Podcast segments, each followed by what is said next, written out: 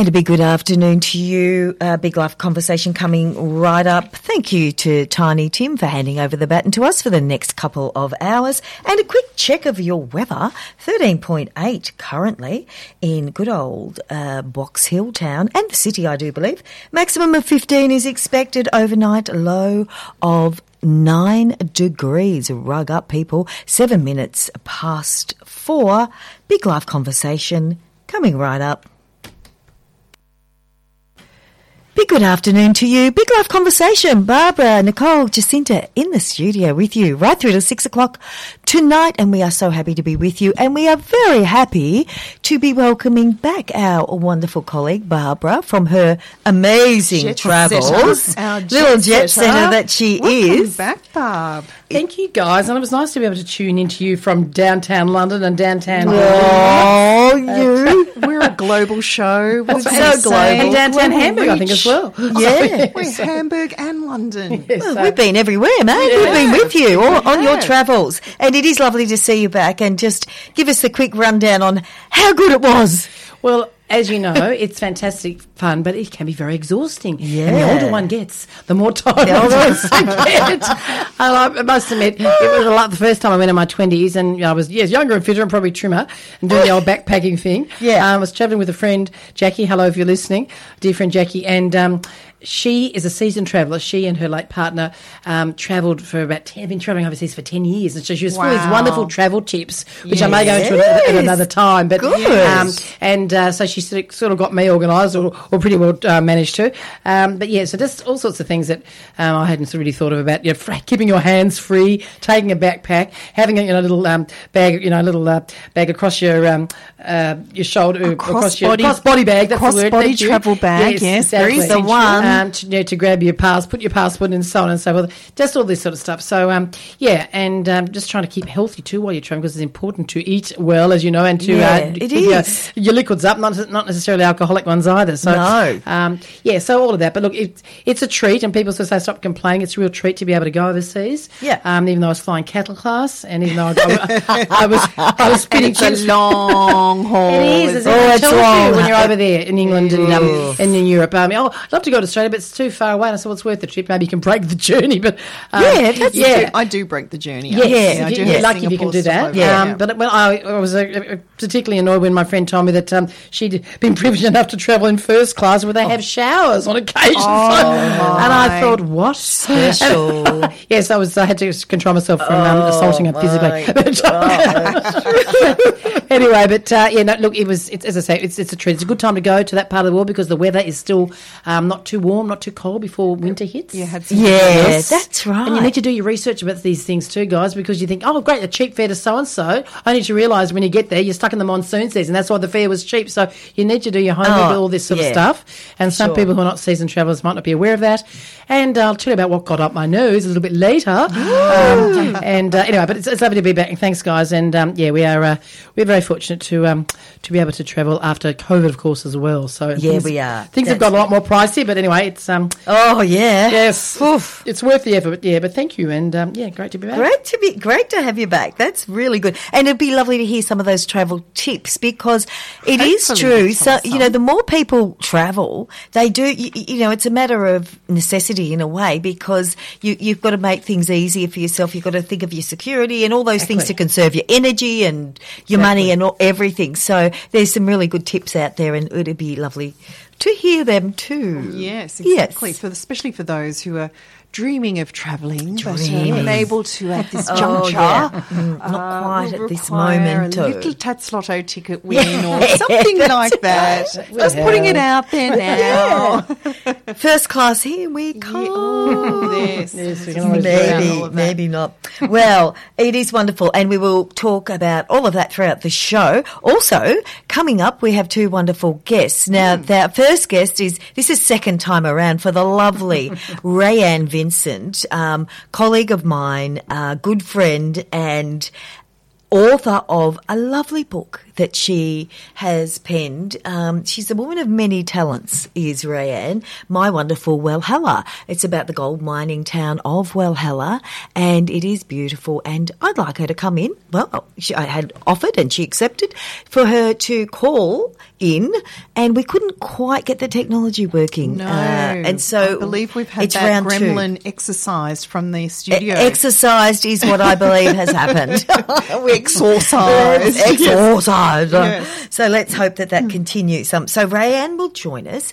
And Barbara, you've also got a great guest for yes, us. Yes, very much looking forward to speaking to artist uh, Liz Whyte, who is currently involved with the exhibition, a free exhibition, down at um, one of our favourite uh, venues, the uh, Town Hall Gallery in Hawthorne.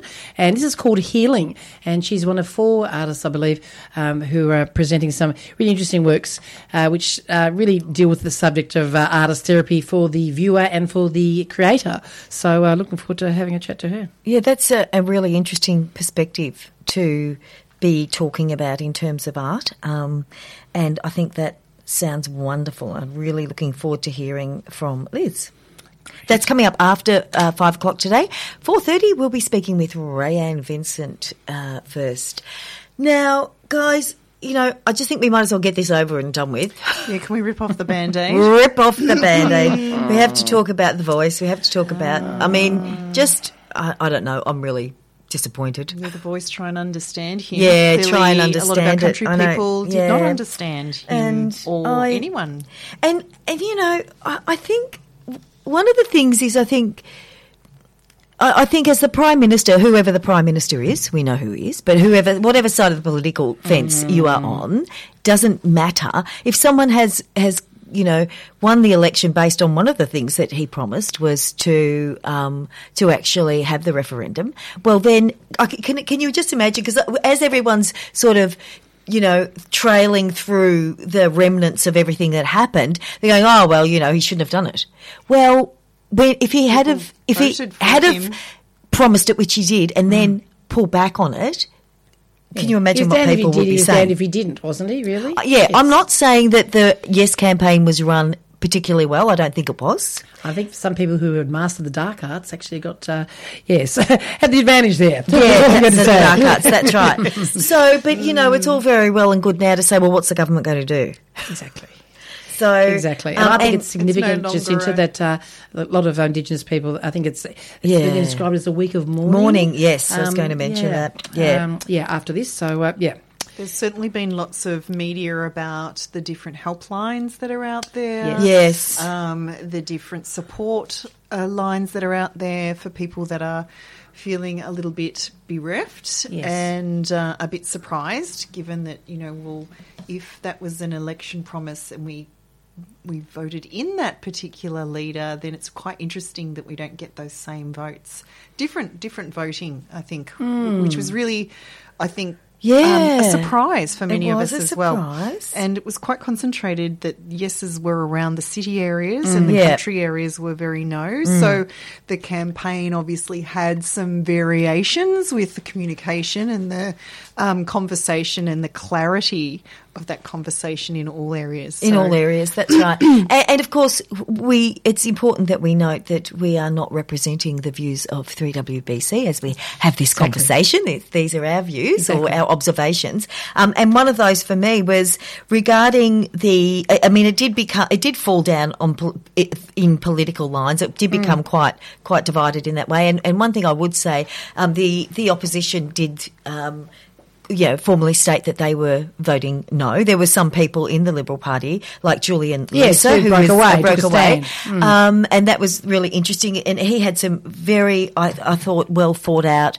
and um, valuable thoughts um, at, mm. uh, on Saturday night. But but if you if you say no as the opposition, um, first of all, you had been in government for twelve years or eleven exactly. years, so what did you do? Exactly. What didn't you do? Uh, yeah, exactly. exactly, more to the point. And and secondly, to, to I, I feel that on an issue such as this, it's time to put away your political leanings and go, bipartisanship is really important here. This is bigger than politics. But in fact, it didn't end up being no, bigger exactly. than politics at all. So if you haven't, if you're going to say no, what's your alternative? Exactly. Like seriously, what's your alternative? Plan B. whatever. What, yeah. what would you do? Exactly. Yeah, that's I agree. That's what that. annoys me. Same here. And I know that people that you know, I know Paul Keating's famous line is about the people always get it right. Right. Oh. Well, quite frankly, I, I, not in all cases. No. If they're misinformed, yes. If they're lied to, if they haven't done their homework.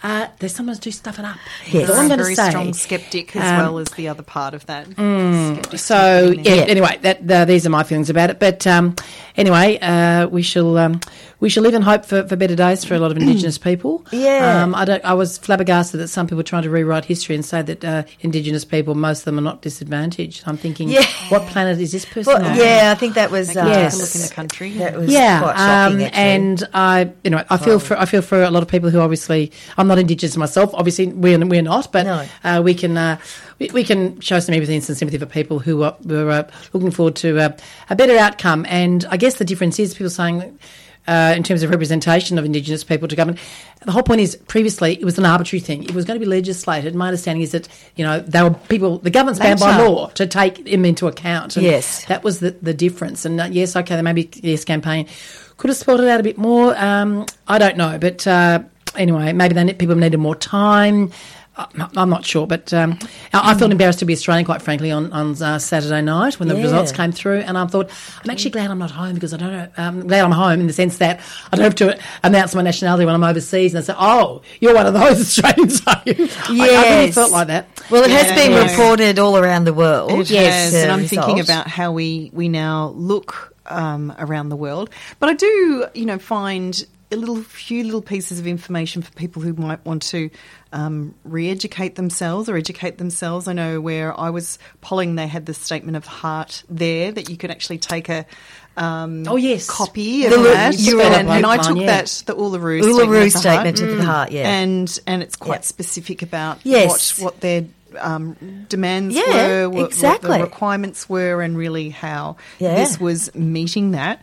Um, and on the flip side, I started to hear conversations about people worried about, well, the next thing they might be taking my golf course off me. Yeah. This happened um, with the Mabo right. thing. This and, is a constant scare campaign of thought, the Conservatives. Wow, mm. that's an interesting yeah, perspective. Yeah, I know. Those yeah. things are really disappointing. Uh, and uh, sorry to say, but it really reminded me of some American politics too, yeah. this latest thing, yeah. the misinformation and the uh, the racism and the, and the hatred. And um, anyway, I, I, I just found it, as I say, very disappointing. And um, as I say, we live in hope for, um, for for better days and for better outcomes. But I'm also thinking our reputation as a nation has been tarnished by the way we've treated a lot of refugees over the years. Mm. And I'm thinking if we're going to be pointing the fingers at other countries about their human rights abuses, um, I think, well, really, it's a pot calling the kettle black, isn't it? Mm. I mean, you know, we've, what have we got the right to actually to have a go at other countries for the way they treat their peoples? Yeah. Um, yeah. Anyway, question. Um, yeah. So um, it is a good question. I don't know if we're um, up for a little bit of shovel on the topic, though. Mm. And we laugh. Oh, is, it, is it too yeah. soon? Is it too soon? I don't know. I haven't read any shovel articles, actually. Well, I'll leave it with you. Bit, it's a little bit humorous, and you can tell me afterwards, and I apologise to all our listeners if this is a little bit unsavoury.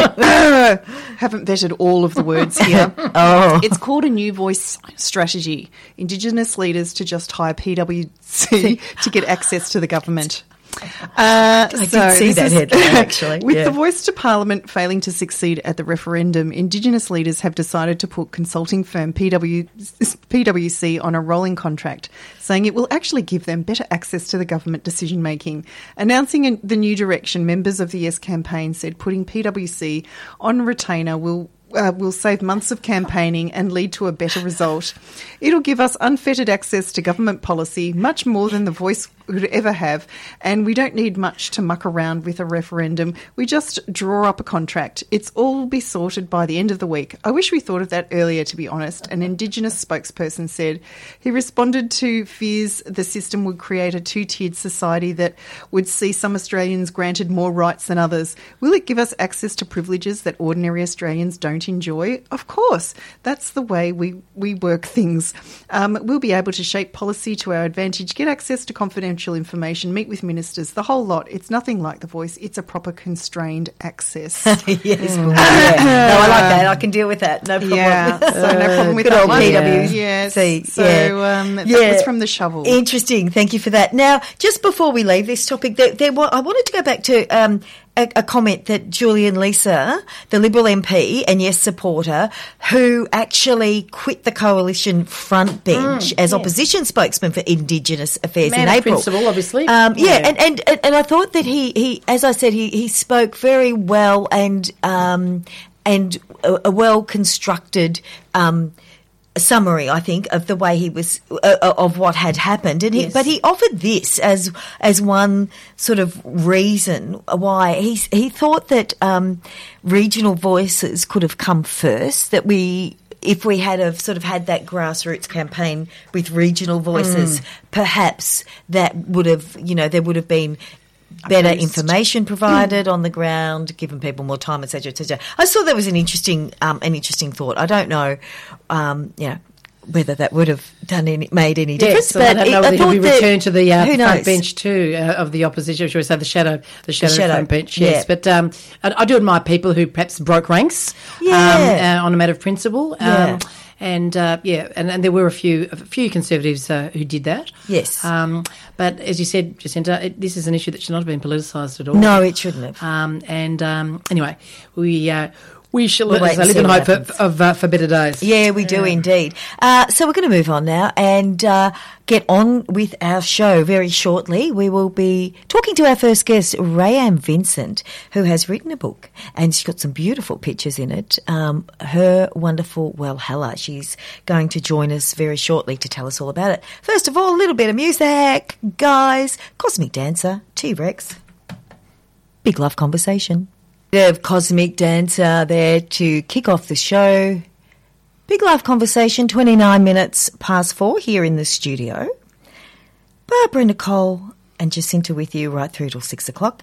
And we are very, very pleased to welcome our first guest today. This is second time round, um, but we're, success, we feel, is in the air today. Techo is working for us. Uh, the lovely Rae Anne Vincent, she's going to share with you where she's from and uh, about a little lovely little book she's written. Um, she's a wonderful person, uh, a friend and colleague of mine, and it is an absolute pleasure to welcome you to the show, Rae Anne. Thank you very much, Jacinta. Thank you very much. Uh, yeah. It is great to have you here. Um, we do want to talk to you about a little bit about your life in so much as where you were born and the surrounding district, and you can tell us where that was, um, it, it, almost like a precursor perhaps to your book, because we want to hear about this beautiful book as well. So just give us a little snapshot of your upbringing. Um, I'm the daughter of a, a cow cocky, or a share farmer, to people who don't know what a cow cocky is. uh, born, over, born over in Edenhope near the South Australian border. Ah, no Edenhope. And um, my father um, was managing things there for a share farmer, but Mum couldn't cope with being so far away from her family in Bensdale, so we moved closer down to South Gippsland. Um, so it ended up every roughly every three years we would move from different farms throughout South Gippsland. Uh, a couple of times at Buffalo, then a couple of times at Warara, Warara East, Agnes, Toora. So if anybody knows Wilson's Prom area, the best place in Australia, mm. um, yeah, Prom country is where we grew up. And then my father had the opportunity to buy his first own property of one hundred acres at Hazelwood North in nineteen sixty-nine. And from then we come over the hills to the big La Trobe Valley, as it was in those days, the big city. And, um, yes, we settled in La Trobe Valley, and it was then that we realised um, our father's grandmother lived at, at one stage at Walhalla, and her two brothers had land up there still. So um, we would start travelling to Walhalla on a very windy, gravelly, bumpy, horrendously bumpy road, because Rae Anne would get car sick. Oh, no, Rae Anne. Stop every few oh. um, miles and pull over, and I'd have to sort of get out, stretch my legs, and yes, yeah, so that was my um, introduction to Walhalla many, many years ago. Beautiful, Rae Anne. And of course, we want to talk about Walhalla because it is quite a significant town. It's in West Gippsland. You can give us the just outside of Rawson. I don't know the northeast, southwest of all of that, but you know, um, just about ten minutes from Rawson, uh, which we, we know quite well um, in Gippsland. We do, we do. yes. Yeah, we do. But, to, but yeah, visiting Walhalla is an absolute treat because it's quite a unique place. So, and, and this sort of goes to your book, but tell us what, you know, what you describe Walhalla for us. Walhalla is like stepping back into the past. Mm. You're driving east from Rawson or you're coming north from Terralgon or Maui area and you come up the Boola, which is the nickname for the Boola, Boola Road or the Walhalla Tyres Road. You turn to the east and you are driving twelve kilometres back into the past mm. where you eventually come across a little bridge over the Thompson River and you have the Thompson Railway Station Um, hugging the side of the hill where the Walhalla Goldfields Railway engines and workrooms are. Then you travel another six kilometres very slowly on an extremely windy road. It's like a snake or a ribbon kissing each fold of the hill as it clings to the steep hillside above the gully of Stringers Creek. And you t- come round a sweeping left-hand corner into a narrow valley with some old buildings, and which was... It's now known as Walhalla. It was originally known as Stringers Creek, mm. named after Ned Stringer, who had officially made the first registration of the gold uh, discovery on Boxing Day eighteen sixty-two, um, was named Stringers Creek. He died within twelve months of a burst ulcer, allegedly, so he didn't get to see the town prosper as his mates did, um, all for the reward of one hundred pounds. I mean, his mates had all looked for gold because the, the state, the new state of Victoria was offering a two hundred pounds reward for people to find gold within a two hundred mile radius of the city of Melbourne. Clunes and Castlemaine and Bendigo were the first ones. Mm. Why mm. Ned Stringer found gold up the gully, if anybody has been to Walhalla, is beyond a lot of people's expectations, but he made it wa- his way down from the north, um, from the Donnelly Creek, Gold, or Jericho, Violet Town, Woods Point area, following the um, Aberfeldy River down to where it joins the Thompson River. They got a bit of colour, which is um, alluvial gold, which is like big chunks of sand in the bottom of their dish. They made their way down several kilometres and the gold petered out, so they made their way back up and they saw this little estuary in the gully, um, a little water coming out, and they were getting really good colour from that.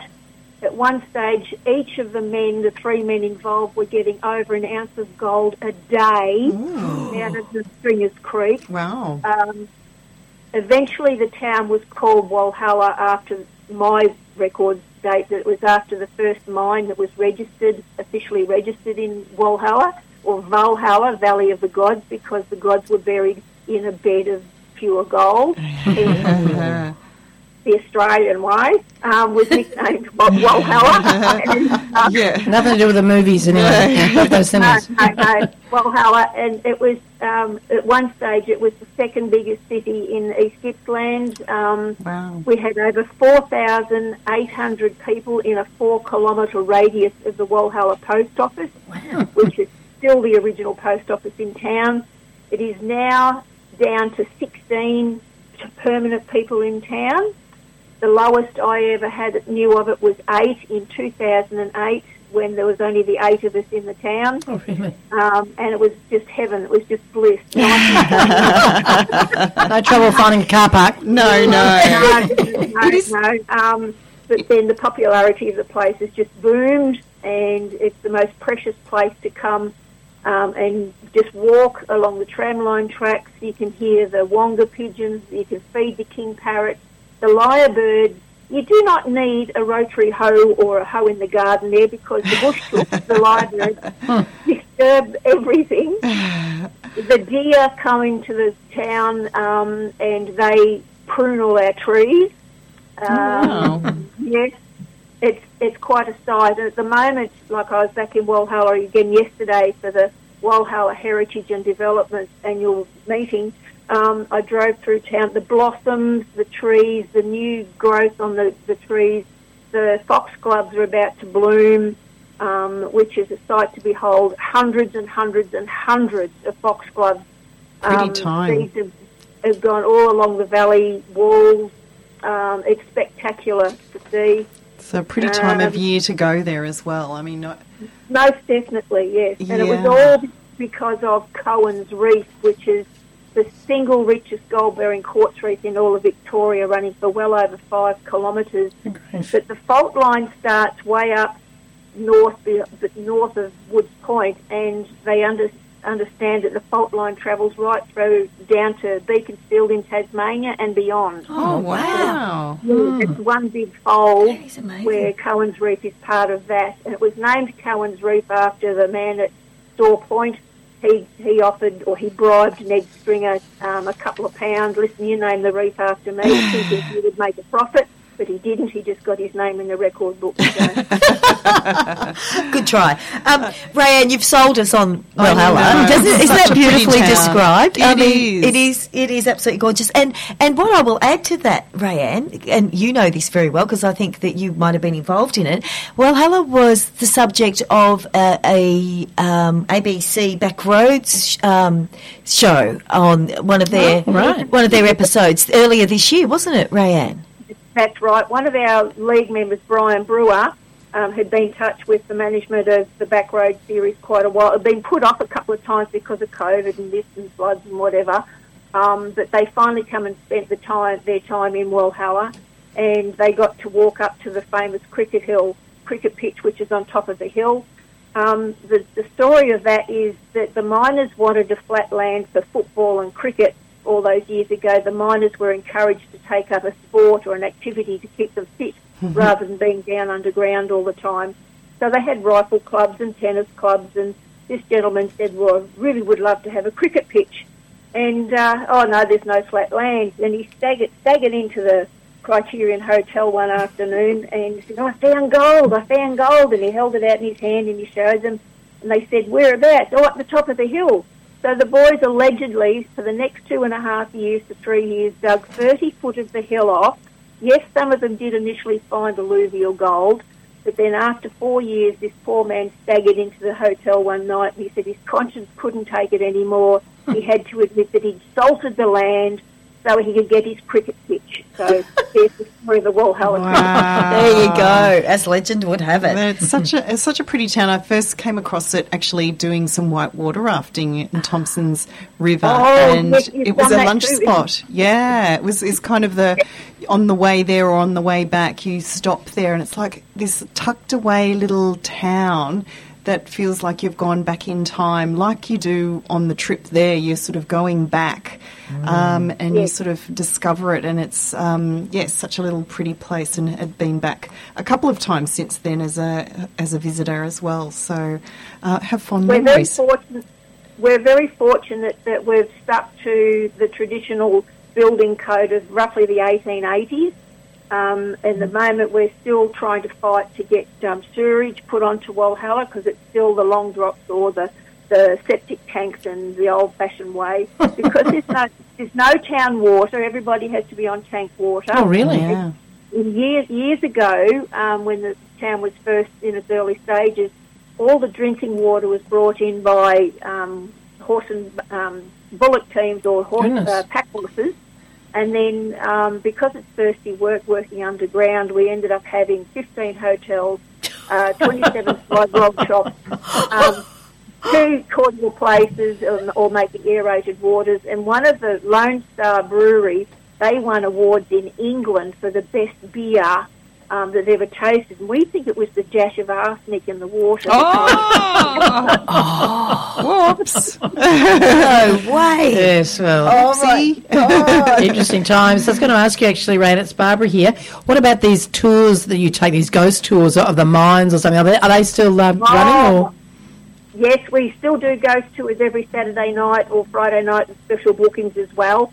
Um, I've since retired and hung up my hat, although I've still got it in reserve here for the ghost tours. Um, Miss, a lovely lady, Miss Sally, does my ghost tour, or does, does the ghost tours now, along with Mister Brewer and Mister Holmes, and there's a couple of other people training up to help uh, be ghost hosts, which is just a wonderful time. You, you really have a wonderful time. A couple of hours walking up one hundred twenty steps and a couple of kilometres along the tramway and back down the road, and over the fifteen plus years I was doing it, there was many, many experiences of um, we only have happy ghosts in Walhalla. Because of all those pubs. Yes.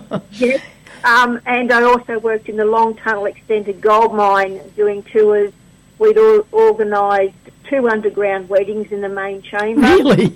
Wow. And, That's uh, novel. It is. It was. One of our driller mates from the Eureka mine who lived worked next to us at Maidentown, he decided to get married again. And I said, well, why not under the underground, you know? You can tenure like, tenure like that. And so on. Yeah, why not?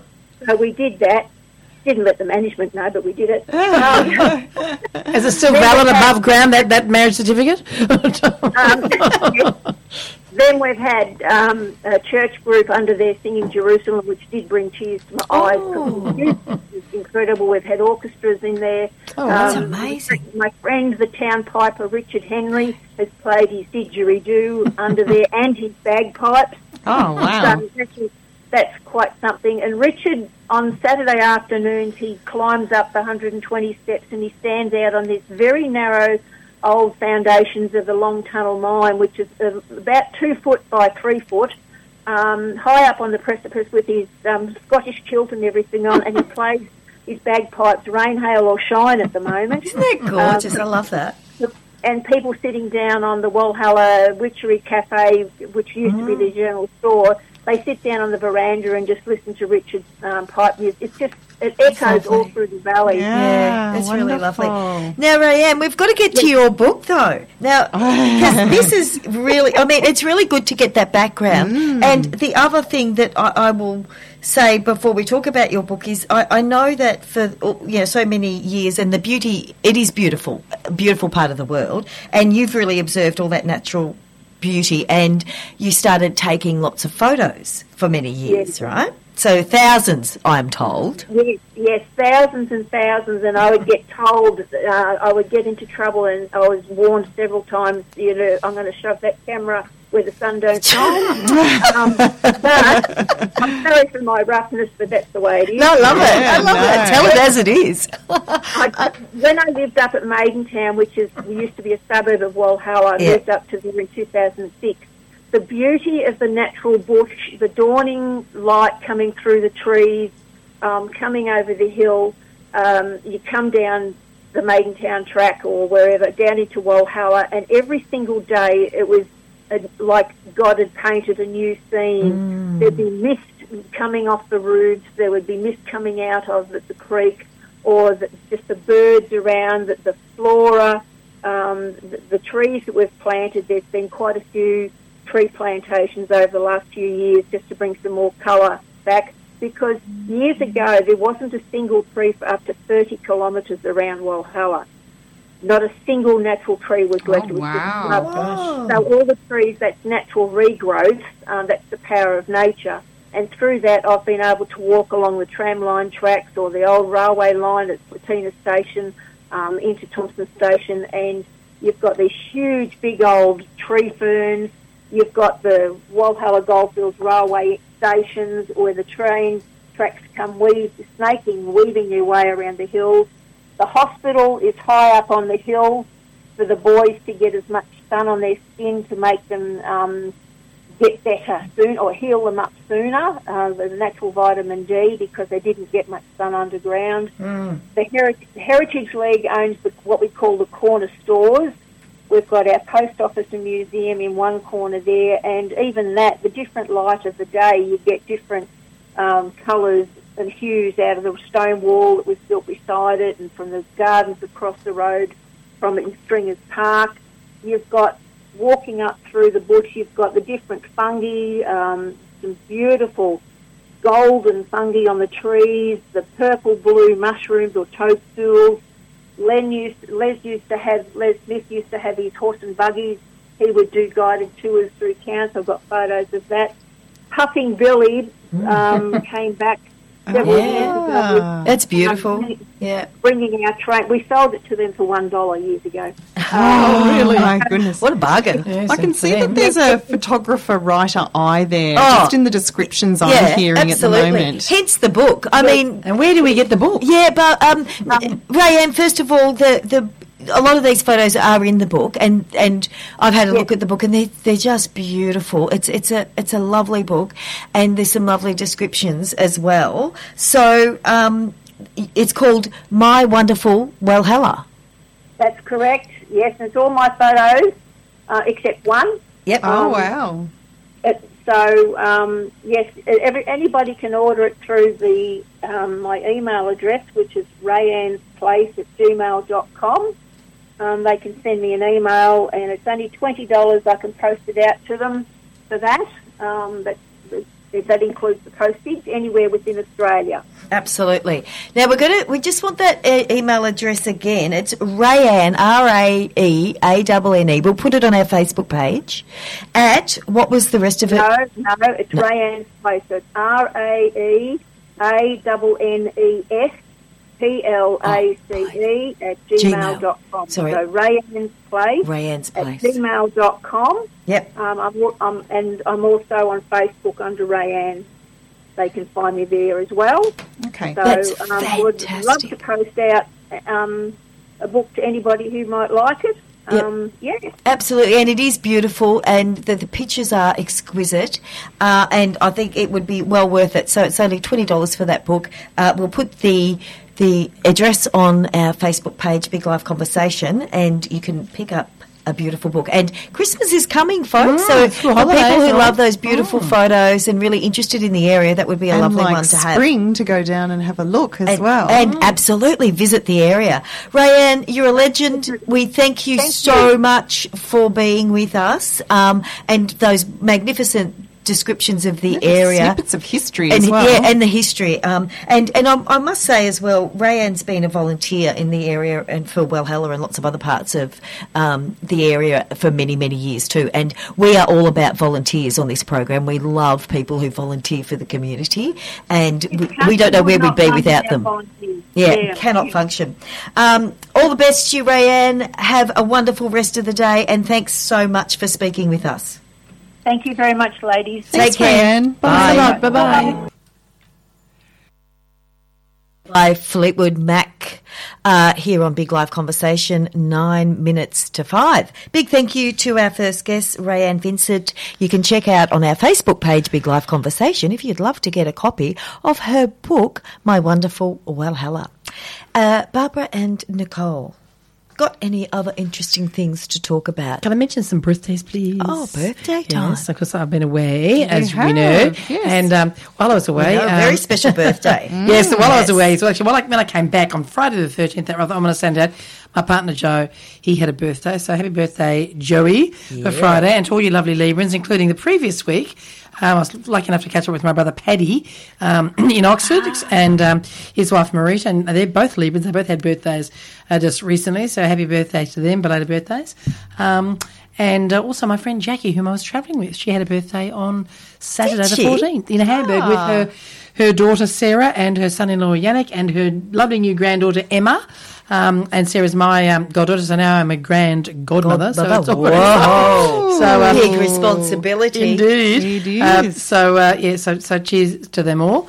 Um, and on a Saturday night, oh, you know, and in terms of, in terms of musical birthdays, um, the late, great um, uh, Tom Petty uh, would mm. have uh, been having a birthday around this time. And also Chuck Berry, whom I believe is still with us, Chuck Berry. If yeah. my memory serves me correctly. Yeah. So. Um, yeah, anyway. So happy birthday. Um, to uh, all those, all those uh, around this time. Yes. On, and on a Saturday night, while I was away, I know I was aware that um, uh, Sir Michael Gambon died, of course, yeah. he of Harry Potter fame, yes. actor. Yeah. Yes. I hadn't realised he was actually born in Ireland. I always assumed he was English, but okay. apparently he was born in Ireland. Of course, many of us know him from um, The Singing Detective and as Professor Dumbledore from the uh, wonderful Harry Potter mm. movies. Um, and um, and but he was, I think it was a pretty good innings. I think he was in his eighties. But I'm um, rather shocked to hear about um, young comedian Cal Wilson. Cal Wilson, I know. Was New Zealand. Sad, it was. It, it was sad. Apparently after a short illness. Yes. I didn't know. I think it was something to do with cancer. So yes, I don't know much about it. Really sad. And very aggressive. yeah. Oh, yeah, so that was Sarah. She's only fifty-three. So, yes, I, I like Cal, and sure she was a, a great contributor to the comedy scene. She was. In this she country, was really amazing. With that New Zealand accent of hers was yes. quite distinctive. And accent. Brought and a lot of joy to most people. She did, and, and wonderful did. Clothes and hair. And, yeah. and apparently um, she is represented in the latest um, Archibald exhibition, which is touring around at the Mauldin Regional Peninsula Gallery. So I yes, had to get down there and see is. That. So, um, yeah, but uh, a bit of a shock. Gone far too young, uh, as they say. Absolutely. I think um, there was a particular radio show that I listened to on the, the Wednesday when it happened, and they were doing tributes, and the comedians on the show couldn't get their words out, and I was driving mm, thinking, uh, I can't see through sad. My eyes oh, to drive yeah. safely um, because they just there wasn't anyone who had a bad word no. to say about her, which was which no. was rather lovely. Mm. Um, just on the birthdays, just to add to that, um, my goddaughter's birthday is uh, at the end of this week, and my mother-in-law had her birthday oh, the week lovely. Before last. So that'd be very um, nice. Yes, a few little October birthdays. Indeed. And I forgot to mention Patty's twin sister, Kitty, my sister Kitty. Happy birthday to Kitty oh, as well. Kitty, happy yes. birthday. So, wow. Um, God, yes, it's I was, all happening in your it family. It is. It, uh, it's almost a bit like Christmas time in terms uh, of all those gifts you've got to oh, rustle up. But, um, yeah. yeah. So, and uh, just for the record too, Oscar Wilde would have had a birthday today. Really? yes. Really? I love Oscar Wilde. The, the, brilliant, uh, the brilliant writer. Brilliant. So what are the characteristics of Librans? Librans? Well, they're supposed to be one of the better-looking signs of the zodiac. Oh. They can be a little bit vain but as a result. yeah, well, if they're so good-looking, I yeah, guess, they can't help know, themselves. Can't help uh, themselves. They, look, they're very artistic and creative usually. Yeah. They often have trouble making decisions. They like to weigh everything up there. That's, the scales is their ah, sign. Yes, that's it. Yes, and um, I laugh with my partner, Joseph, ah. about this, who's, who is not a believer in astrology and scoffs at it all. But we do have this running gag about, okay, you're not a typical Libran, then why is it you've been standing in front of the, the uh, cereal aisle w- w- working out which um, packet of, of Wheaties or whatever you're going to have for the past half hour? He said, oh, that's just a lot of nonsense. But I rest my case. Exactly. I- I'm sure he wouldn't disagree with the good-looking part. I mean, well, you've got to all. Take that. Not at all. They use you renowned uh, as being the great diplomats too. Uh, yeah, and uh, as I say, very artistic, creative and sensitive. So they, they like to lay claim to that. And, uh, yes, the the other things that perhaps perhaps not much so, not so much so. But, uh, yeah, I mean, um, I'm very fond of them, especially very compatible with Taurians. So uh, they're, they're an air sign, but um, they're, uh, yeah, they're a warm air sign. Very so, warm. So, yes. Absolutely sounds wonderful. Uh, three minutes to five. I think Nicole's got a few updates for us in just a moment. I do indeed. Two minutes to five. Uh, Nicole, little update from you. A little update from me. I had my uh, Food for Thought program on, uh, on Saturday and uh, had um, some good conversations around some nutrition news and some nutrition tips. Uh, but our main focus was looking at spring. We've been talking about detoxes. We've been talking about allergies. So this time we had a little chat around loving your liver and doing a little bit of uh, some prep to make sure that we're heading into summer as well as we possibly can be. And um, we had a, a little conversation around how we often eat a little bit uh, more and exercise a bit less in this cooler weather. Really? Um, it's because it's spring, though.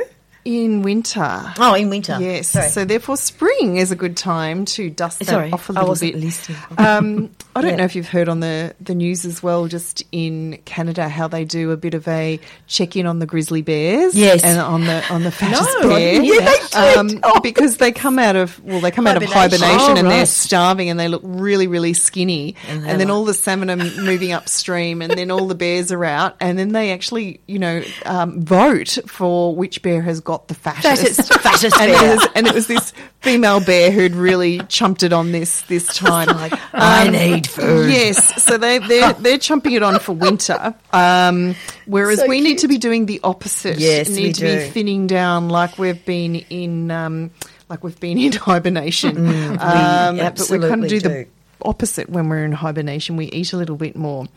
Um, so we were looking at all the wonderful things that the liver does, such as detoxifying our blood, our any ammonia, hormones or chemicals. It processes all of the nutrients so they're absorbed most effectively, and it also regulates our blood composition, our proteins, carbohydrates and fats that we get from our food as well.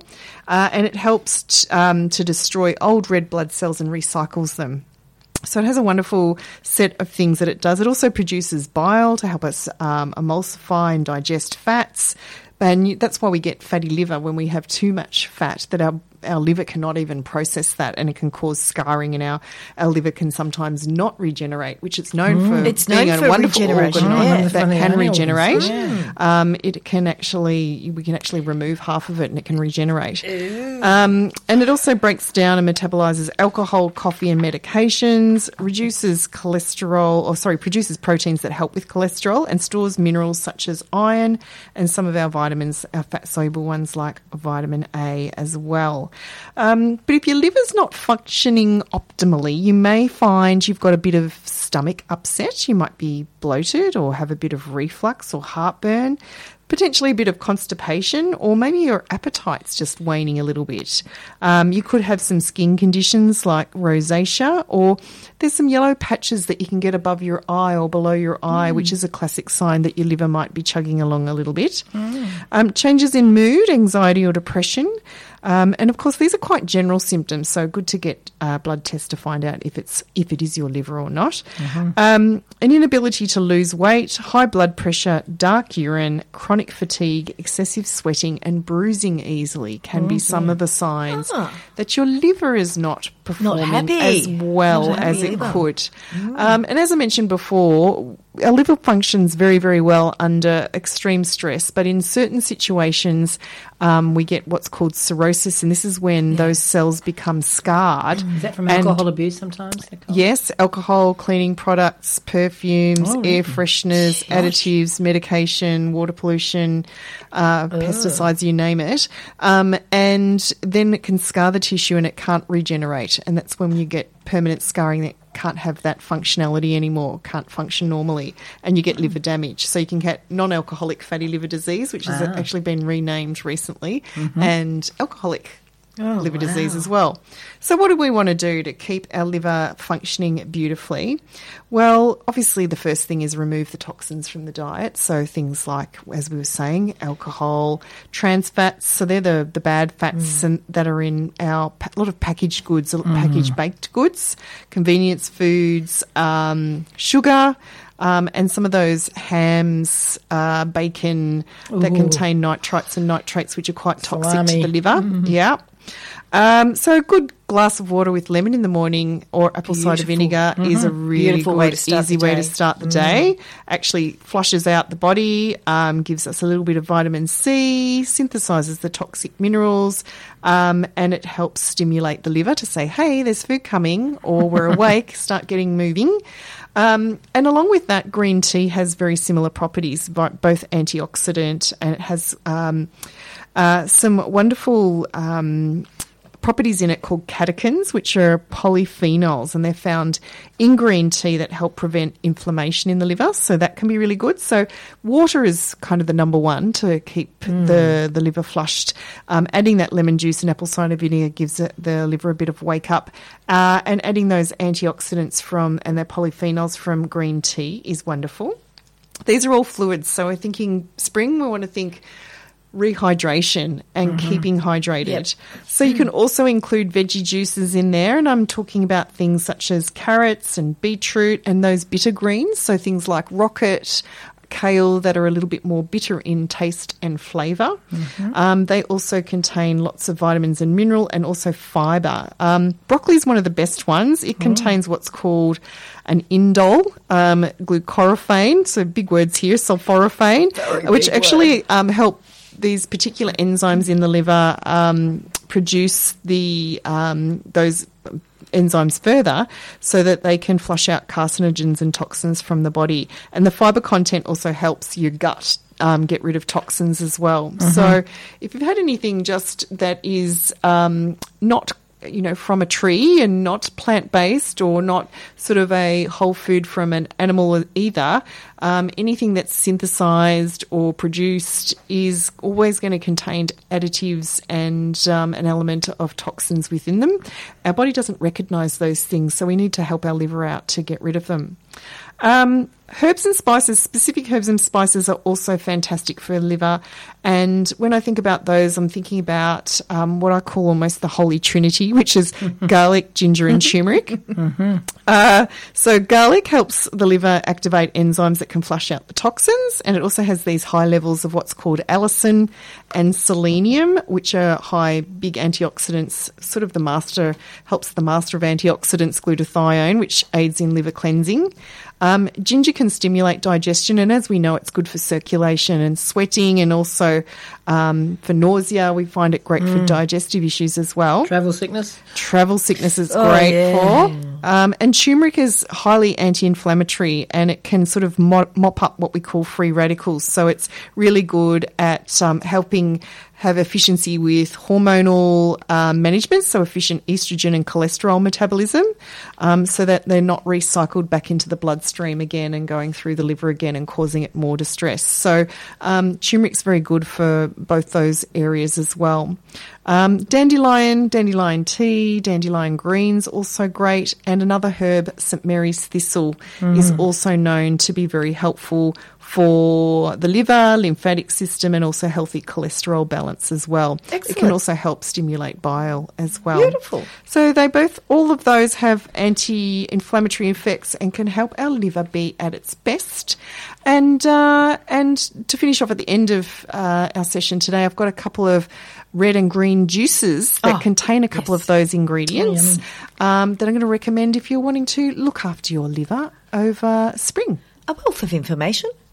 As always. All for the good of our livers. Yes. Um, and that information we'll put on our Facebook page too, Big Life do. Conversation. Eight minutes or coming up to eight minutes past five, we are going to go to a little break, and when we come back, we will be speaking with our next guest, uh, our artist. This our next guest is an artist, and it's Liz Whyte. She'll mm-hmm. be joining us in just a few moments. Stay with us. Big Life Conversation, ninety-four point one F M, three W B C.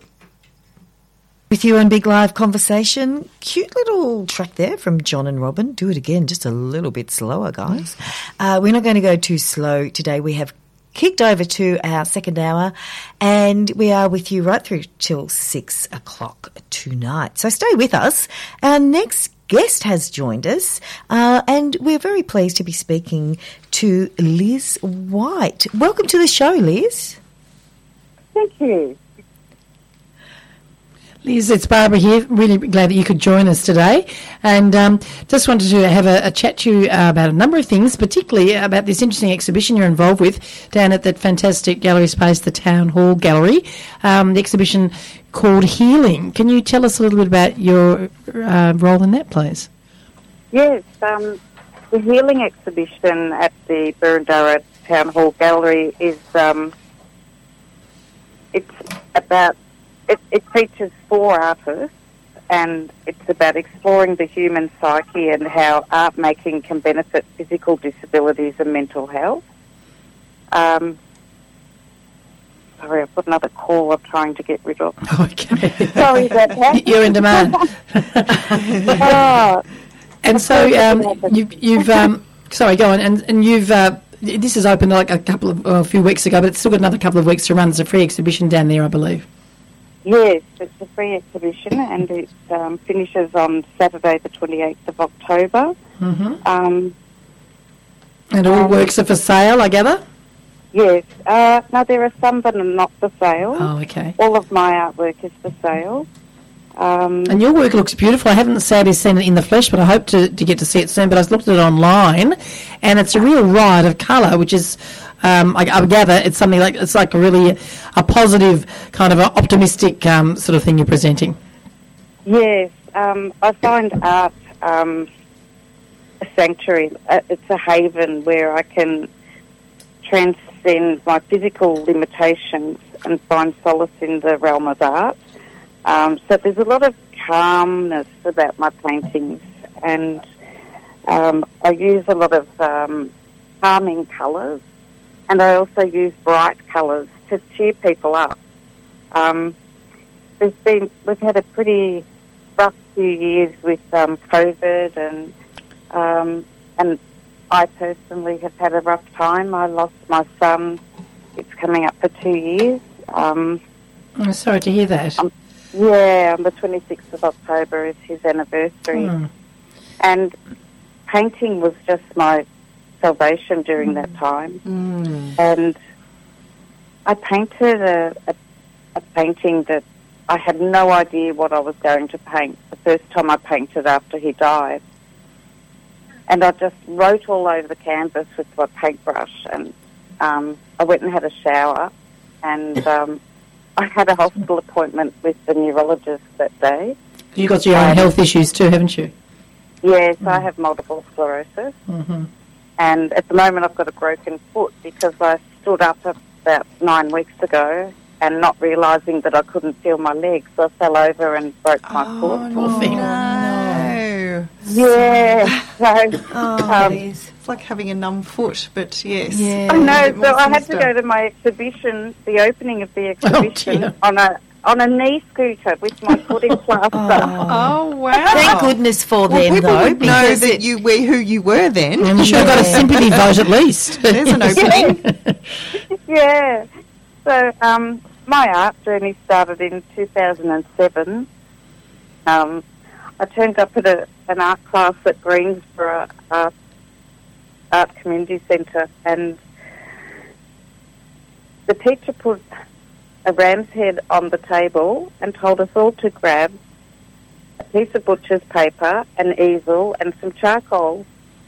And she said, draw that. And wow. I put my hand up and I said, uh... I think I'm in the wrong art class. I don't know how to draw. It's all rubbish. Everyone can draw. It's ninety percent observation and ten percent drawing. So forty minutes into that hour class, I still hadn't touched my charcoal on the paper. oh. And I thought, I've only got twenty minutes, and I was looking around. Everyone else has been, you know, drawing for that whole time. Mm-hmm. I thought I'd better do something, and I got the shock of my life. At the end of the class, it actually looked like a ram's head. Oh, good oh for you. Wow. But so what was, that, what was it that finally twigged? I mean, what, what happened? happened? Yeah, yeah so um, then I painted prolifically in oils for a few years. It was mainly still life paintings and um, realism. And then I was diagnosed with breast cancer, and I... Oh, I gave up painting, um, mm. and I could never pick up a brush again until COVID started. And I lost my job because of my cognitive function with the M S. Oh, dear. And so I, I started looking at YouTube videos, and I saw these beautiful alcohol ink paintings. So I started off with the alcohol inks, and then I I got the courage to pick up a brush, and haven't been able to put one down since. Ah, that's amazing, the triggers that we get, those little, well, not so little pushes to, to you know, do something that is very therapeutic for ourselves, that really um, can look after ourselves. What does what does painting give you, you know, when you when you paint? And I know you've got all of those things that you're you've been battling with, but how does it help you? It takes me out of my head, and um, mm. it, it takes me into another realm. I usually um, put some music on and meditate and dance, usually, but I can't dance with a broken foot. No, I don't dance, you know. Maybe later on. yeah, so I normally paint. Um, I usually do that before I start painting, and it just gets me another, gets me into a, a zone where I can just apply colour and um, bold strokes, and um, and I paint in layers. There's many, many layers in a lot of my paintings.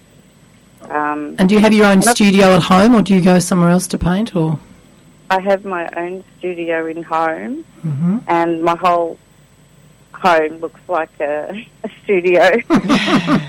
You spread yourself around. yeah. So I, my ex-husband built a shed for me to put my artworks in, oh. and um, and then he built a, a shade cloth and some poles out the, the side so I can paint outside in the warmer weather. Oh, okay. Yeah, so that's been really helpful. That's but, yeah, the whole place is full of art. Well, that sounds inspiring, yeah. And, and I'm just really reflecting on the...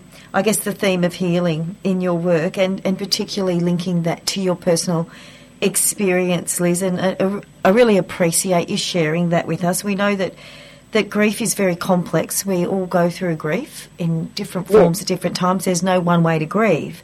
And to find some sort of healing, an outlet to help on that healing journey, which is, again, sort of timeless and doesn't have a timeline, but I think that's incredibly important. So for for us going through it ourselves, but also in your case, you are bringing healing to others, or helping, or give, offering that healing to others just through your artwork as well. And as that, as Barbara mentioned, it's absolutely beautiful, the stuff we've seen. So Thank I think that's, that's quite incredible. With my art, that's my intention, is to bring some mm. um, some light and some brightness into people's homes, and beautiful, and help them to um, well to lift their mood. If you're mm, home exactly. from work.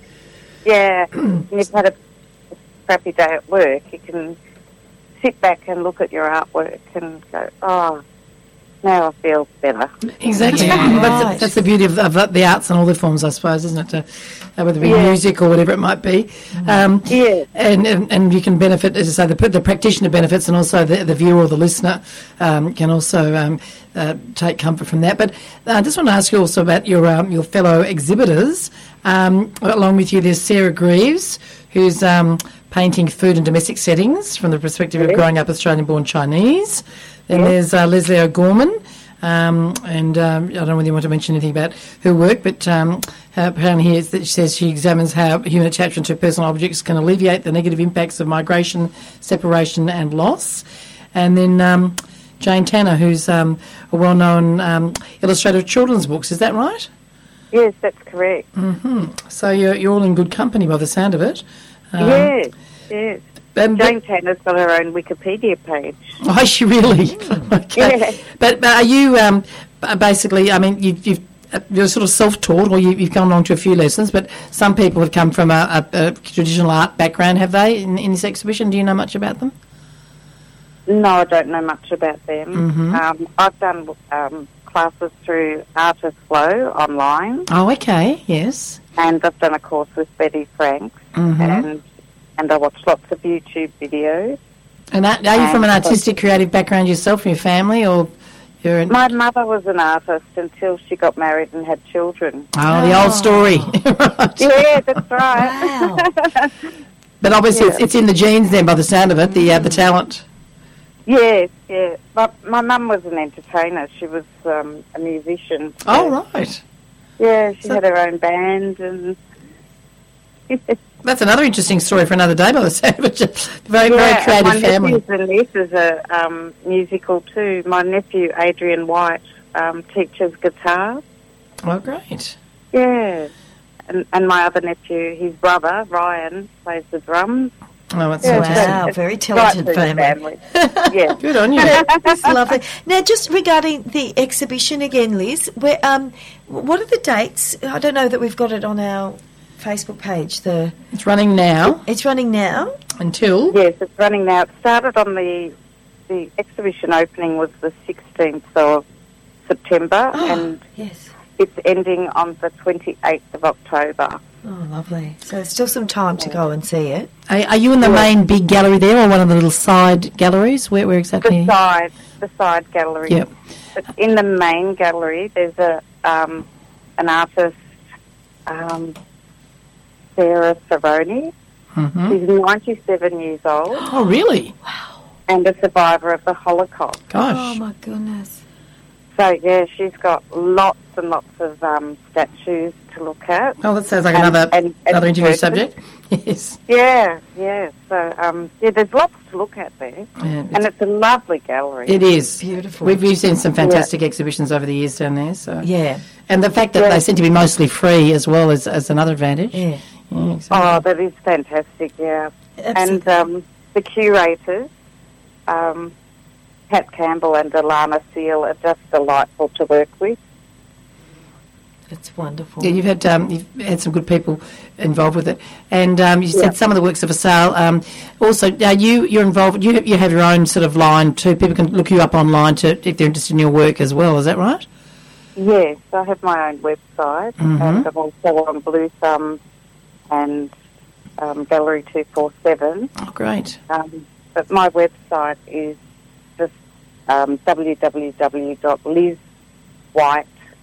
And that's W H Y T E mm-hmm. um, dot com dot au. Oh, right. artist dot com dot au. Right. Excellent. Liz Whyte artist, yeah. That's wonderful. Thank you so much, Liz. And um, also, congratulations on your work in the exhibition and the work that you are doing. And uh, we trust that everything will go really well for the rest of the exhibition. Closes on the twenty-eighth of October, so get on down and see it, everyone. Yeah, thank you very much. Thanks a lot, Liz, and all the best with your health too. And, uh, yeah, congratulations um, on your beautiful work and look forward to seeing you in the flesh very soon. Okay, thank you very much. Lovely. Thanks, thank Liz. you, Liz. Bye. Bye. All the best. Thank you. Okay, bye. Big Live Conversation back with you. Uh, a lovely little track there, Falling by Jess Mowboy. And it is twenty-nine minutes past five, ladies. Half an hour to go for us. Six o'clock, we depart. But we've got a little bit more information. Barbara, you're going to kick it off. Yes, we were very fortunate to be having a chat to um, artist Liz Whyte, very talented uh, painter, uh, just earlier about that wonderful exhibition, Healing, on at the... Um, Uh, the Town Hall Gallery in Hawthorne, but also um, uh, Boorondara is um, right up there with uh, arts presentation, and there's a um, a fantastic ex- a fantastic concert, I should say, coming up. If you're a Nina Simone fan, as I am, and I know many yes. people are, this Friday night, um, the twentieth of October at eight o'clock, Ruth Rogers Wright is presenting the great songs of Nina Simone. So um, that sounds like it's going to be absolutely fantastic, mm. and um, she has um, been described as uh, soulful and moving, and um, anyway, so that's one that you really need to get along to um, if you're a, a, a big fan. That's a, and that is a beautiful venue, as you know, the Hawthorne Town Hall itself, apart from the galleries which are uh, inside that uh, that arts centre. But um, check out uh, that online for Boorondara Arts events that uh, were worth um, going yeah, along that to. That sounds lovely. Very good. Good things out and about. I I've got a, I've got some jokes. Is yes, please. Some, yeah, or do, on, or do we need to do W G U M N? What gets up my yes. nose? I was yeah, trying yeah, to abbreviate that, let's but do it doesn't really I still have sound... to find a joke. Not one yet. I'm sure you'll get one. Uh, what gets up your nose, Nicole? I'll tell you what gets up mine. Yes. Or Jacinta, you get what gets no, up you yours? Go first. No, yes. Not being able to find a joke gets up Jacinta's nose. Yeah, that's right. Sure, she'll get one. Um, yes, I know it might be uh, classes, you know, first world problems, whatever it might be, but what gets up my nose is when you're overseas and you have gone to the trouble to inform your financial institution that you will be travelling in certain parts of the world. So don't become alarmed if, you know, someone's trying to access cash from, uh, you know, Europe or you know, whatever. Well, everything was fine in Britain, but when I went to Hamburg um, just over a week ago, Saturday night at the airport, mm-hmm. three automatic teller machines rejected my card. I was beside myself. Um, I had informed my oh, financial wow. institution, which remained nameless at this time, uh, but where I was going and what I was doing. I was told them I was going to go to, to England and to, to Germany and to Prague, and uh, that was all supposed to be quite kosher. I had a conversation with a woman at the credit union, and um, anyway, lo and behold, uh, I was in trouble. Fortunately, I was with my friend, and um, she, uh, as I said, unfortunately, I have affluent and generous friends in certain quarters, and they were able to assist me. But it was mortifying, it was embarrassing, it was humiliating. Mm. I was almost in tears. And this is something, if it had been my fault, if I hadn't informed my financial institution, well, more for me and served me right, but I had done the right thing. Um, and so I was incredibly angry, and I'm actually taking it up. I did actually rectify it some days later because it was a Saturday night in Hamburg. Of course, the time difference, Sunday in Australia, yeah. you can't do anything about it. So, anyway, cut a long story short, I, sh- I did take it up with them, and I shall be demanding that they. They refund some of my transaction fees, if not all of them, for the extreme um, embarrassment and and, uh, and inconvenience that they caused me. So um, a warning, if you're going overseas, do inform your financial institution, but maybe just to be sure, inform them twice. Inform them a while before you're going and inform them again just before you yeah. go. Make sure they've got it down. Make sure the person you're speaking to is actually compass mentis and is paying attention um, uh, because otherwise... They don't record anything anywhere. That's the thing. They just go, all right. Yeah. Well, yeah. I, I had a conversation. Oh, so where are you going? doing and blah, blah, blah, blah, blah. I'm thinking, I thought that this person was, you know, uh, on, on the level and knew what they were doing, but apparently not. Gee, that, so that, that, that, that was, it could have yeah. been potentially disastrous. Yeah, and as absolutely. When we travel, we know we're very privileged to travel, but my big fears are, A, getting sick, and B, running out of money, not necessarily in that order,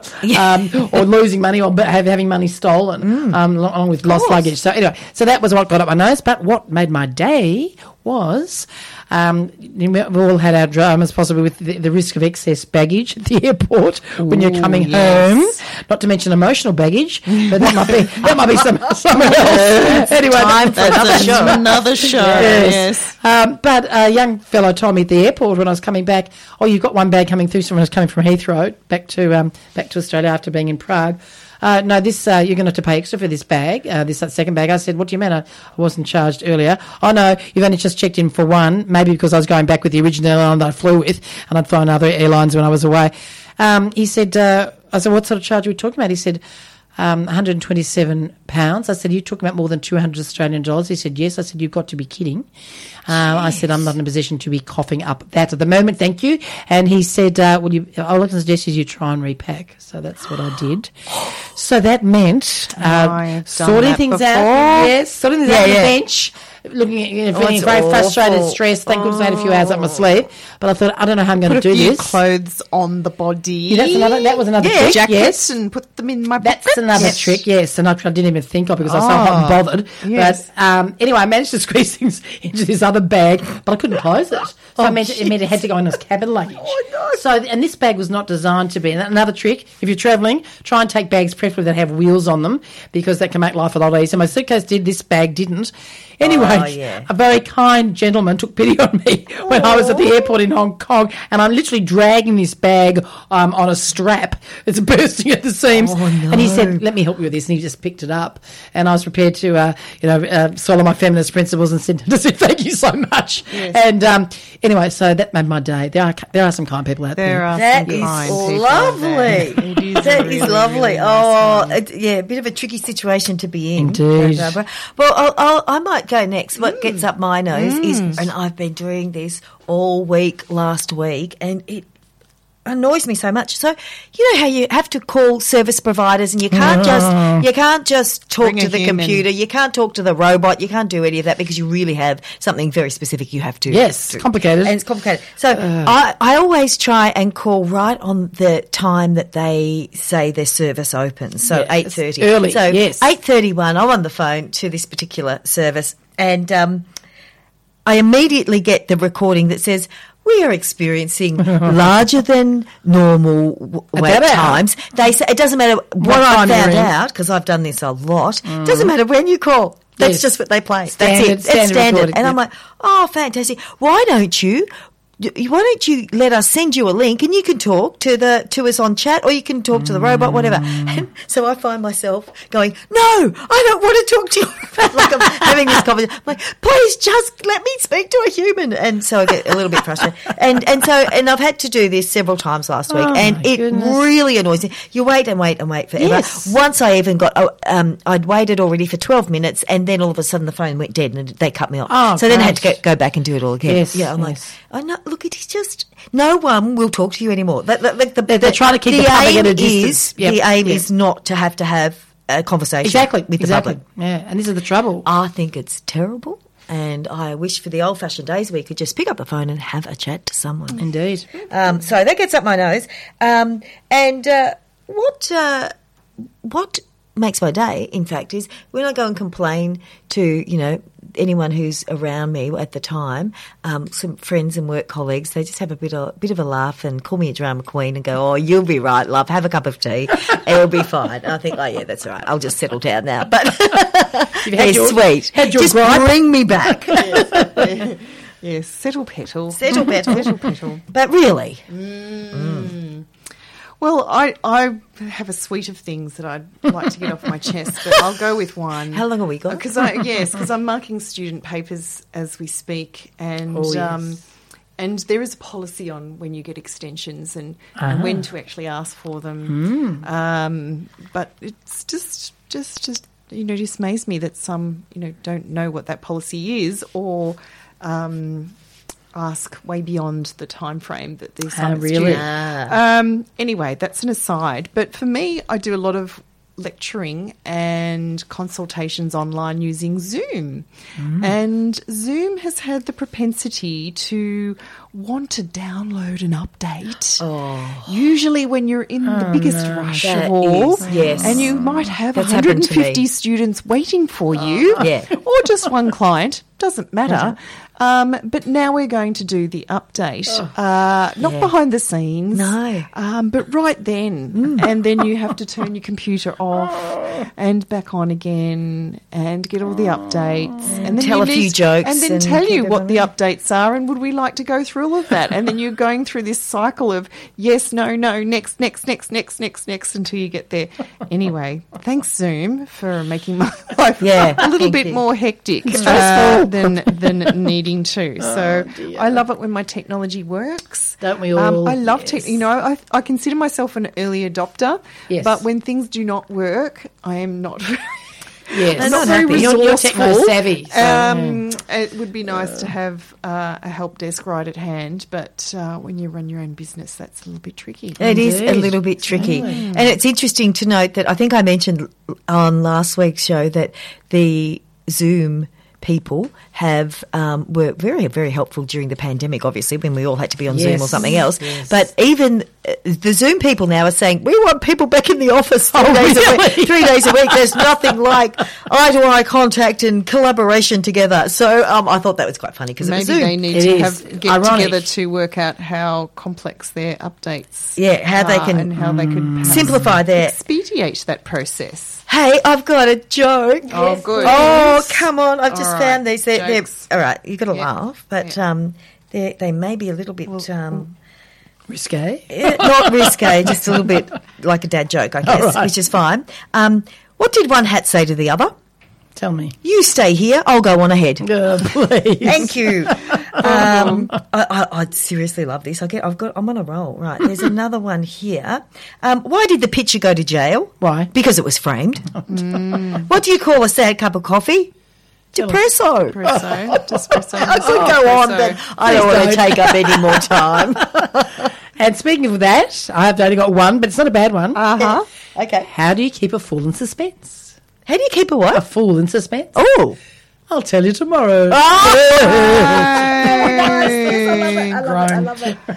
got why couldn't the sunflower ride its bike? Oh, why not? Because it lost its petals. Oh. And with that, we're going to give someone else a turn. We'll be back.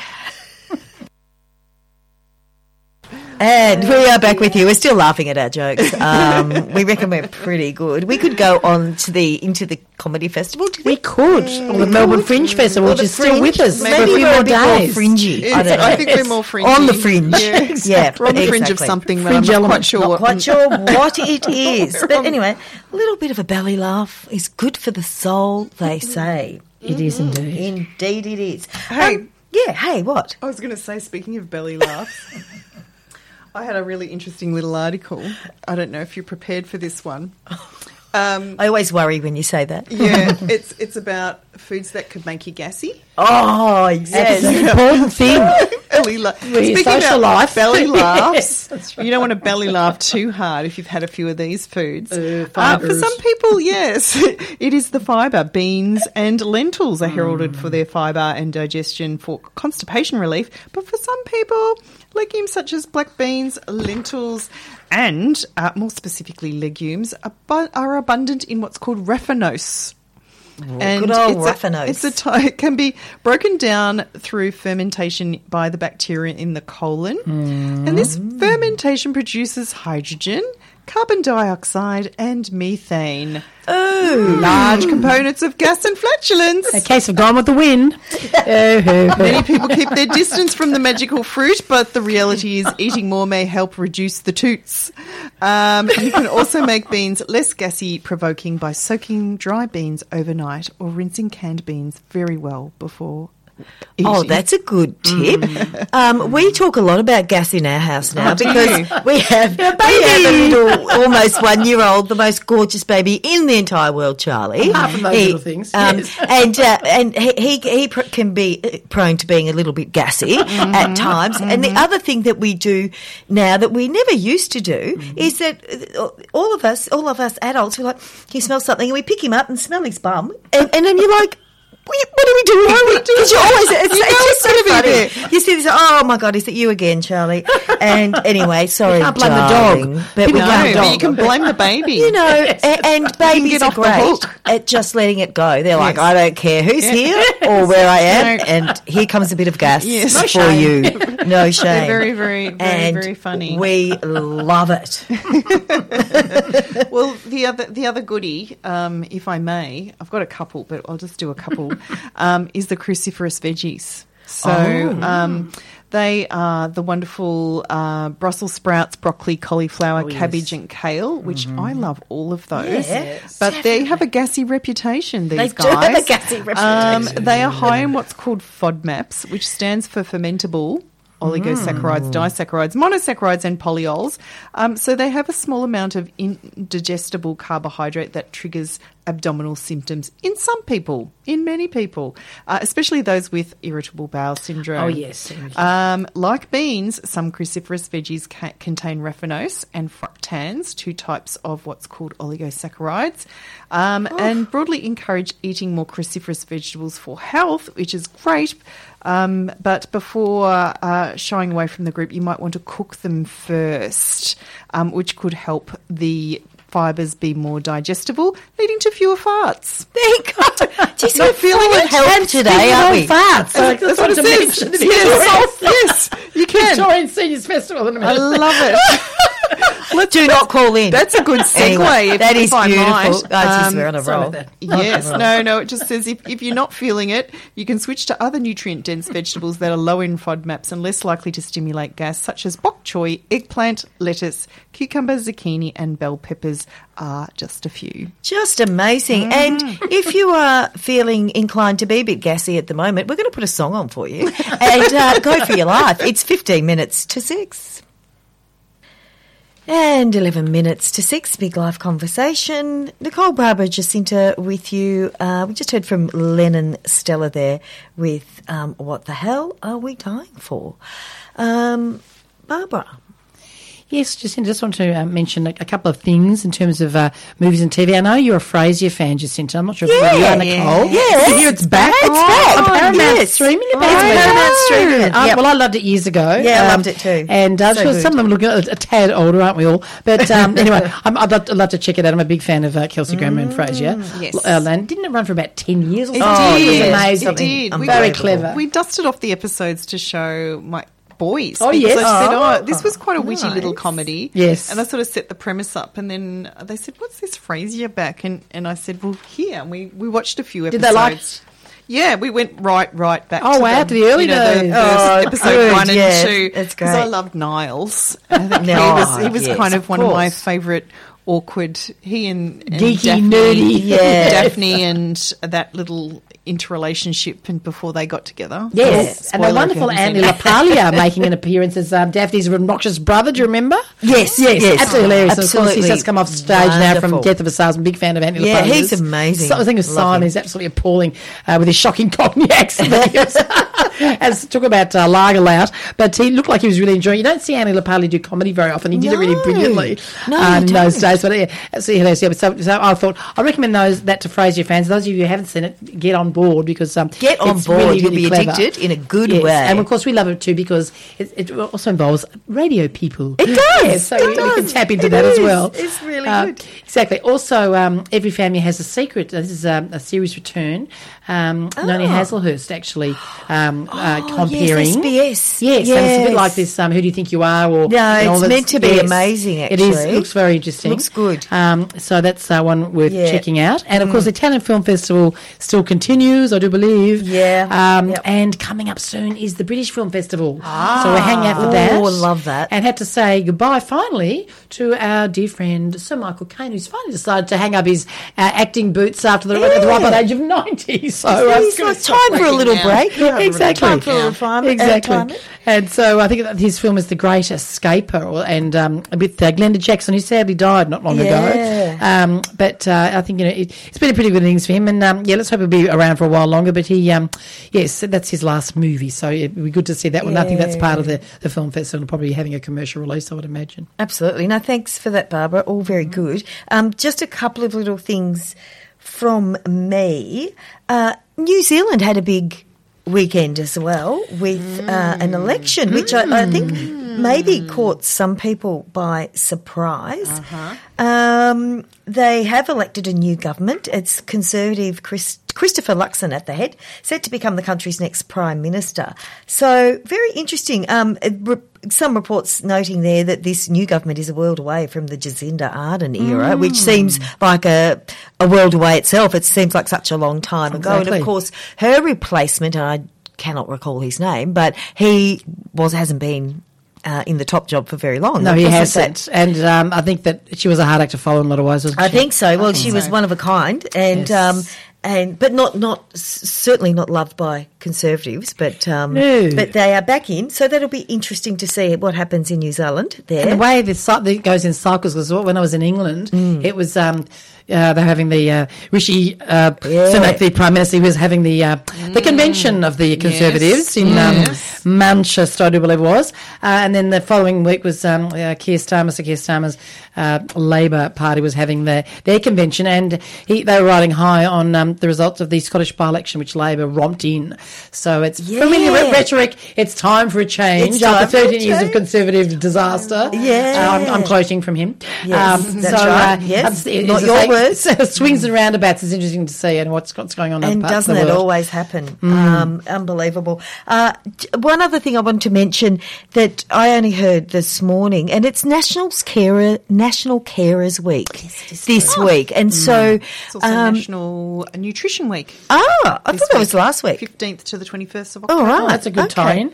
Well, mm. I was hearing um, quite a few incredible stories about people who are caring for friends, family, and the you know the lack of support that they, they yes. get, and holding down full-time jobs and caring for a number of people. Like, it's extraordinary, some of the, the stories I was listening to today. Um, so National Carers Week.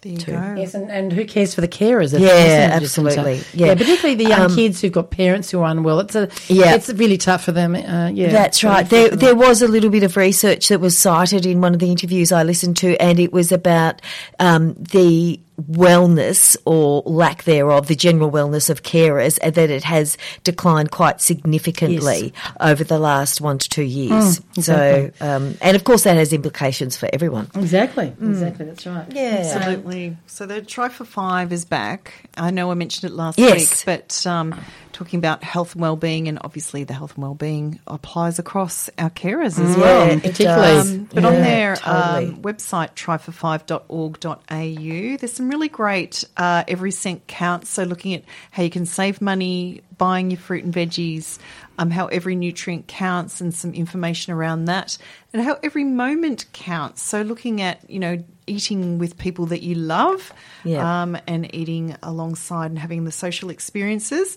Uh, and it's got some really great budget-friendly tips, shopping smart tips on the site, looking at some of the imperfect veggies as well, and just telling you to plan ahead. And there's even a little competition there where you can win a Vitamix or a three-month mm. subscription to Good and Fugly. Apparently that's the ugly fruit. yeah, I love that. Good and Fugly. Um, and that's or cute. a five hundred dollars Coles gift voucher. So ah, um, nice. There you go. Have a look at try for five dot org dot a u. Try for Five. Sounds excellent. And can I quickly mention, um, in terms of some theatre at the moment, if you are looking to uh, have a bit of a laugh and a bit of fun, Mamma Mia's back. Oh, I don't think I could. Theatre. I seriously do not think really? I could. Some people are into it, some people are not. It, it, it's a good it seems to go just come round and round and round. Well, I had again, my, my brother, uh, Paddy, has just recently been in Stockholm, and, and uh, my sister-in-law, Marita, and she's quite an ABBA fan, and she went to some ABBA exhibition apparently just recently. Um, so each yeah, to their own. Yeah, each to their own. Yeah, uh, that's right. Yeah, yeah, but anyway, look, it's a feel-good, light, fun thing. I did see it some years ago. Um, yeah, also, Moulin Rouge is back for those oh, of you who into that Rouge, sort of thing. Yes, yeah, it's good. So, um, that's quite good. Yeah, some a bit of interesting musical theatre, and Miss Saigon is coming. Oh, yeah, and Wicked is coming back. I haven't seen and that. And Sunset Boulevard is coming back. Oh, I have seen that. Lots Sarah Brightman. Lots of goodies. I was proposed to on the night that I saw Sunset Boulevard. Oh, really? Yes. Oh, many years ago. Many years ago. That was quite a quite a performance for the diva, you and and her. Yes. The performance was good. Um, it was a brilliant no, um, but we had a very lovely dinner and a um, had one a night in a hotel. So oh, we sort wow. of all synchronised that. And there was a proposal waiting for me. Mm. So, um, oh, yeah. You are that sounds romantic. Very yeah. sounds, yes. What a romantic. Very I love it. Charming. Love it so much. Um, yeah. and, and look, we we haven't mentioned this particular topic, uh, but I do want to give it a mention because, you know, it, it's it's not a um, something that would bring any of us joy, but more confusion and sadness and um, talking of the situation in um Palestine and mm. the Gaza Strip and yes. Israel, obviously, and it, it, it's just unfathomable. And I was speaking um, earlier off air. Uh, my thoughts are history's meant to teach us lessons, mm. and you know we look to it, the wars that have occurred, and we're like, we'll never let that happen again. We never let that happen again, but we Letting it keeps happen happening, again. And yes. it's it just what I can't. Get, and it's not about who's doing what to whom. It's what I can't get my head around is why we feel the only solution to our problems is blowing people up. That's right. I uh, what the, like what exactly? I, I, exactly. Can someone explain to me why we mm. are doing this? Indeed. I don't know. Indeed, it, no, it is, is tragic. As you said, just in it, basically, war is a failure of diplomacy, and that's uh, yeah, yeah. It's so a, it, it is, and it's, it's it is tragic um, for for all sorts of reasons, for all sorts of people, and um, yeah, we don't. And what is terrifying too, I, I guess, I was thanking my lucky stars I wasn't anywhere near the Middle East when I was overseas. Yeah, I would like to go definitely. to those places, but I don't know whether in my lifetime it'll ever be safe to do so. I know, Nicole, you've been to Egypt. Is that the closest you've been? I've been to, to Egypt Dubai Airport and Jordan. So okay. we yeah, we looked into re- Israel. Because you can actually yeah. come across the ferry into ah, Jordan and look yes. over and go, there it is. Mm-hmm. And it looked like a beautiful beachside location. Yeah, and wanted to actually go and visit. Fascinating history, yeah. I suppose. Um, yeah, yeah the history is didn't want to risk it even then. Yeah. No. There wasn't exactly. any trouble. No. I, I went to Egypt too on a work trip um, oh, really? on the way back. And, yeah, um, yeah it was it was a two thousand seven or eight or something. Mm-hmm. We were mm-hmm. advised not to go, but we were oh, over really? there for work and yeah. had a quick trip into Cairo, which was amazing. Mm. But, yeah, look, uh, anyway, it's it's I don't know how people face it and, and no, when and we learn or what country we do. That really, well, we're a long way away from it in many ways, but I mean, obviously, we're, we're, we're still, it, it has an impact on some of the people who live here, who have got friends and relatives who are absolutely. affected. So but many. Um, we are, we're, we're fortunate that we're not directly involved, I guess. Yeah, absolutely. And, and uh, thoughts uh, with everyone involved. It's just tragic. It is. Um, next week, guys, I'm going to be away for work, unfortunately, but mm. uh, we'll have two surprise guests for you, and we will be back Monday, four o'clock next week, and right now we're going to go to the news. Primary Perspectives is up next, so stay with us on three W B C. Thanks for listening. Bye. Bye.